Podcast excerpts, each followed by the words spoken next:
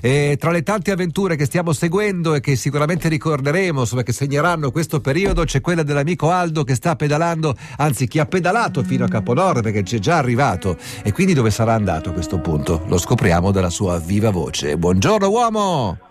Uomo, come stai? Io benissimo, ma noi siamo preoccupati bene? Per te, vogliamo sapere dove sei, cosa stai facendo. Anch'io sono preoccupato per me, fai bene.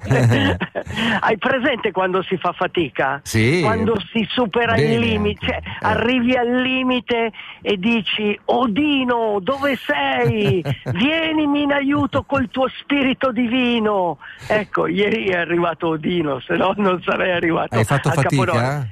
Molta fatica, perché tutti pensano Capo Nord, pensano a Caponoli, che pensano al Capo di Buona Speranza. No, Capo Nord è una montagna, una serie di montagne, su e giù, e fai molta fatica. 33 chilometri, mi hanno detto: guarda, ieri quando sono arrivato in questo porto prima di Capo Nord, vi ho detto quanto ci vuole per fare 33 chilometri per andare a Capo Nord. Mi hanno detto 3 ore, ma no, è impossibile. E infatti non ci ho impiegato 3 ore, 4. 2 ore e 59. Un posto veramente fantastico. Sì, poi posto... va anche raccontato che Aldo non ha in questo momento la bicicletta più leggera del mondo, no? Ma sai, devo dirti, guardando gli altri viaggiatori in bici, intanto ho una bici da corsa, quindi ho le ruote da corsa, quindi tutto sommato. Però non so, Francesco ha 45 kg, tra l'altro lo saluto Francesco che ci sta ascoltando. Francesco ha 45 kg di bagaglio, quindi cioè, sì, c'è una casa dietro. Ti dico soltanto la salita, le salite di ieri erano al 9-10%, quindi puoi capire, insomma. Però guarda, al di là di tutta la fatica, al di là della debolezza che si trasforma in forza, ho avuto questa gioia in prossimità dell'arrivo a Capo Nord. Capo Nord è un'isola, quindi fai un tunnel. Ecco, l'altra cosa terribile è un tunnel che va 200 metri sotto il livello del mare, quindi fai 3-4 minuti di discesa e poi un'ora per salire, e tu sei sotto un traforo, in pratica un traforo che passa sotto il mare. Un'esperienza anche quella molto particolare. Comunque, mentre arrivavo a Capo Nord intorno alle 9 di sera, un raggio di sole, perché sempre brutto tempo, pomeriggio a un certo punto è uscito il sole, un raggio di sole ha illuminato la mia bici e ho visto un'ombra sulla mia destra. Era? L'ombra della bicicletta col sole delle 9.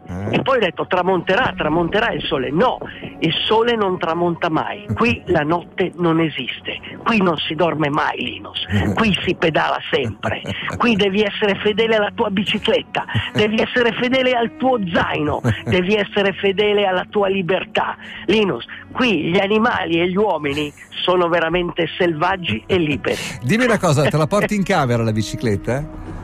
La bicicletta, quando arrivo la sera è la bicicletta che porta in camera me, è come il cavallo, perché io non ce la faccio lì. A che ora hai smesso di pedalare ieri? Alle 9, quindi?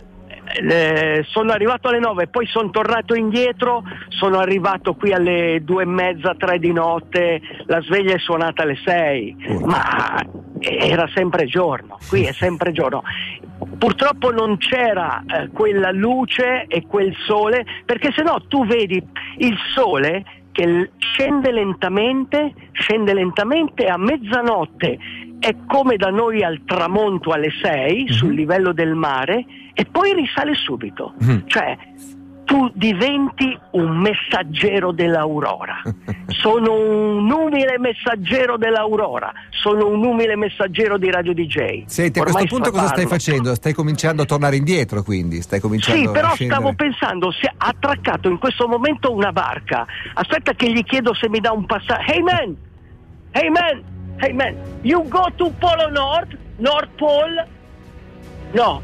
No, non va al Polo Nord, se no andavo. Peccato. Strano, quando uno ti chiede una cosa in questo modo, tu sei sempre portato a rispondere sì. Che bella, no, cioè, vedessi che barca, bella rossa, sai, di quelle che. Immagino. Senti, la gente vuole sapere come va con la macchina fotografica, se è scaricata inevitabilmente, mi sa.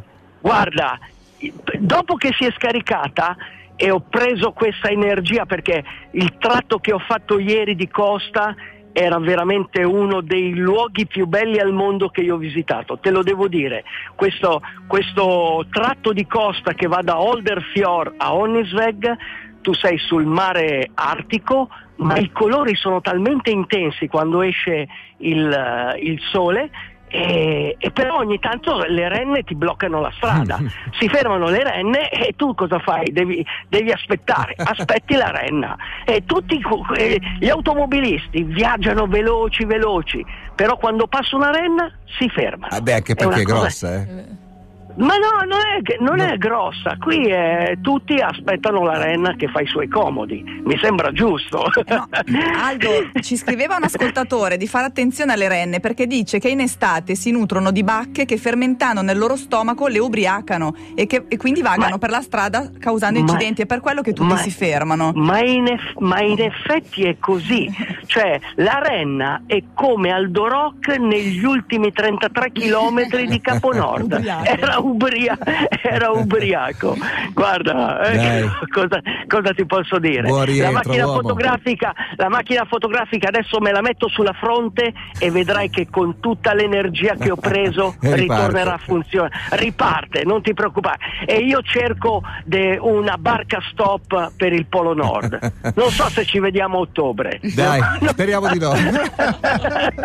Grazie uomo. Grazie a voi. Un grande abbraccio. Grazie a Norwegian Airlines che mi deve se non vado al Polo Nord mi deve riportare indietro. Ti salutano tutti gli ascoltatori con grande entusiasmo. Grazie uomo. Saluta le donne tatuate, donne da paura. Grazie a tutti. Ciao uomo, buon rientro. Grazie a tutti gli ascoltatori. Ciao. Noi andiamo avanti con la musica, ma nel frattempo lui sottofondo starà continuando anche a parlare. Ancora una canzone, poi abbiamo finito l'ultima della stagione.